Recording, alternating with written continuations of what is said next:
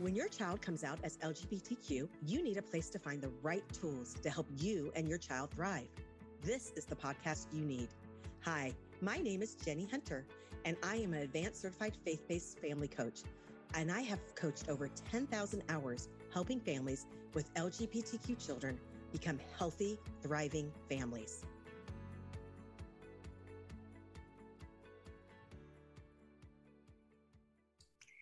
Good morning, or it might not be morning when you listen to this.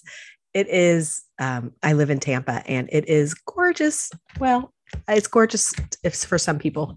It is kind of like cloudy. We're in the spring of Tampa, which means sometimes we get rain and it's just a beautiful place. So I am more of a beach girl than a snow girl. So it is my happy place. It's not too hot. It's just perfect. So I hope the weather is beautiful wherever you are at. Um, we are super busy in the Hunter household. My um, daughter is leaving to go to Rome on Tuesday to serve a mission for the Church of Jesus Christ of Latter day Saints. And so she's finishing up her days here at home, and we're getting sad to see her go, but we're excited for her adventures. But we are not going to talk about that today. We are talking about when your child comes out. And I you hear a lot of what you should say, and I'm going to help you today with 10 things not to say to your LGBTQ child. And I might have said these, some of these things, not most of them, but some of them I probably did to my son when he first came out. So I'm going to give you the top 10 of kind of the 10 mistakes not to do to help you guide you through it. And even if um, you your child has already come out, like be careful if you're saying these things today and so the first thing is words that don't include I love you. Like when your child comes out to you, think about they have spent months, probably years, worrying about this moment. And they're really praying that you will give them validation and they're going to be hypersensitive to anything that feels like rejection. So, putting their mind at ease that this information doesn't change your love is the exact validation that they are looking for. So, saying words like, I love you, Thank you for sharing with me. Thank you for trusting me. Um, all of those will be really helpful in that moment. They are, I can't tell you how petrified um, LGBTQ kids are when they come out to their parents. And if you are caught off guard, just kind of take a moment and say, I love you, and I'm going to need some time to think about this. And that's totally fine too, but make sure you validate them in that moment. Okay. The second thing you should not say is, what is grandma or grandpa going to say? Don't put your worries on them. Your worries about how the family and your community will take it will not help your child. If you are feeling fear, which most people do about other people's reactions, then that your child will mirror that fear too. And fear emotion always is not a great place to take action from. So you might be thinking, oh my goodness, what is grandma going to say? But do not voice that take that to a coach or a therapist or a friend to process all of your fears around that, but don't process it with your child. The third mistakes parents say is, well, what caused this? You know, if you're looking for an event or a person to blame for your child's sexuality, um, it tells you that you need better understanding of how sexuality works understanding that nothing caused your child being LGBTQ, that it's not just a, not a choice, just like your child's eye color or hair color. Well, hair color might be a choice, but their eye color was not their choice. And that sexuality is fluid and it changes and it's a spectrum. Um, even people who are lesbian or gay or bisexual, it's all different. And so nothing causes their sexuality. It kind of just is. And it's different for everybody.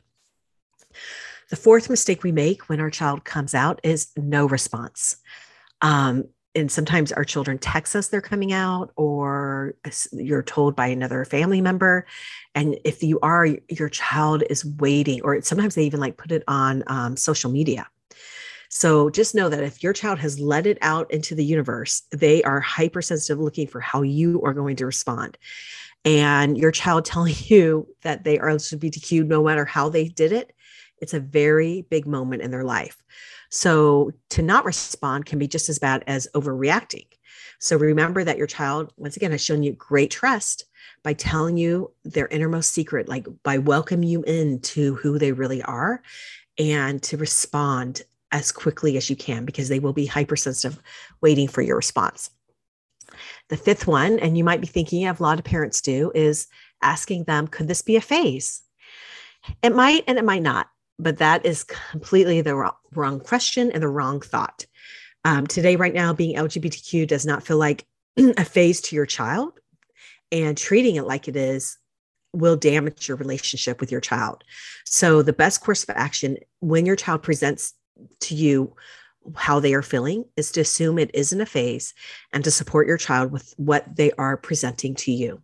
And you can almost look at as um, like when your child, it's just a lighter version, but you know, one of my children has played all the sports. And when they started soccer, I wasn't like, well, this is just a phase and we're not going to buy the equipment and we're not going to do these things. Um, no, we were all in. We're like, okay, this might be your thing. And that will build trust. And so when you treat it like it's not real or your friends caused this, like you are hurting your relationship with your child. Number six, can we keep this a secret? This feels so shameful to your child because your child might be ready to tell others and they might not. But regardless, this is not your decision to make, it is theirs. So you need to honor their identity and worth by showing them that you're not embarrassed or you do not feel shame for how for others finding out about who their child is and you show trust to them and when you let them decide how they want to tell others and when they want to tell others but you saying it is phase and i'm not saying like you could say like you know what i need just a couple weeks before we tell the world so i can like but give them a timeline don't just say we're not going to tell anybody we're going to wait we're going to wait a couple years because that really just the message they receive is it's shameful and we don't want to talk about it um this seventh mistake that I have heard parents say is just stop, just don't start doing dot, dot, dot, dot. And I even did that with, with my child. I'm like, well, don't start wearing makeup. Like uh, you could be this, but don't do that. And we all have biases and stereotypes about people. And when you find out your child is LGBTQ, your mind will go to those stereotypes. And some of them might not be a very healthy stereotype. And a stereotype is a fixed, overgeneralized belief about a particular group or class of people. So be very careful about putting your child in that stereotype box. And um, the LGBTQ community has a lot of stereotypes, and how they choose to express their sexuality through their identity will be unique to your child. So don't go back to all of your drama and your fear of like the gay pride crazy parades that you've seen or the different characters on TV, your child is still your child and they will express their sexuality, what is unique and beautiful to them. Okay. The eighth one is, and people say this to you probably at church too, is being gay isn't a sin, but acting on it is. And you have to understand what being gay means or being LGBTQ means. Uh, is more than just their sexuality your child being LGBTQ affects more than their relationship sexually. It is really part of their eternal identity. And it affects their personalities and their gifts and everything about them. So telling them not to act on it is like telling them to deny themselves on a very core level, to not be themselves. Um, it really is saying, don't be who you are in the world. So it's really shutting them down and making them feel like they can't be their authentic self to them, to you. The ninth one is we need to make appointment with the bishop or the clergy. Like, well, let's go talk to the pastor. Your child being LGBTQ doesn't mean they have done something wrong or sinful. If they want to meet with their bishop or their clergy to get support, encourage that. But unless they need support, telling them that they need to go meet with the bishop is insinuating to them that they have done something wrong by identifying as as LGBTQ. Okay, so just because they are sharing something with you doesn't mean that they've done anything wrong. They're just sharing another part of you. And the last one is have you acted on it? I know that your mind wants all of your questions answered, and it's going to go to like, do they have a relationship? Are they speaking to somebody? All of that fear. But who your child likes or is dating is a private information that if your child isn't sharing with you, it can do damage to your relationship to try to find out and ask. And I'm not saying that you can't say, well, are you dating somebody or have you started talking to somebody? You can, but not probably in that first initial conversation. First you need to create a safe place with the information that they've already shared. And i promise you that if your child feels safe in that first conversation they will eventually want to confide in you if they are dating or if they're talking to somebody. So you can only earn their trust by how you respond with the information that they have chosen to share with you. So you have to earn their trust. You have to really teach them that you are a safe place to bring all of their secrets their fears to. So let me just go through them quickly again Words that don't include I love you. What is grandma going to say? What caused this? Having no response. Could this be a phase? Can we keep this a secret? Just don't start doing dot, dot, dot, dot. Well, being gay isn't sinful, but acting on it is. We need to make a point with the bishop and have you acted on it. Please any of these, if you have said them, have a conversation with your child saying, listen, I'm sorry I said this. Hey, I had to, um, I had to basically, because we kind of did like, well, let's go talk to the bishop. And I had to go back and say, you know what, Nick, I'm sorry that I said that in that conversation. I was wrong.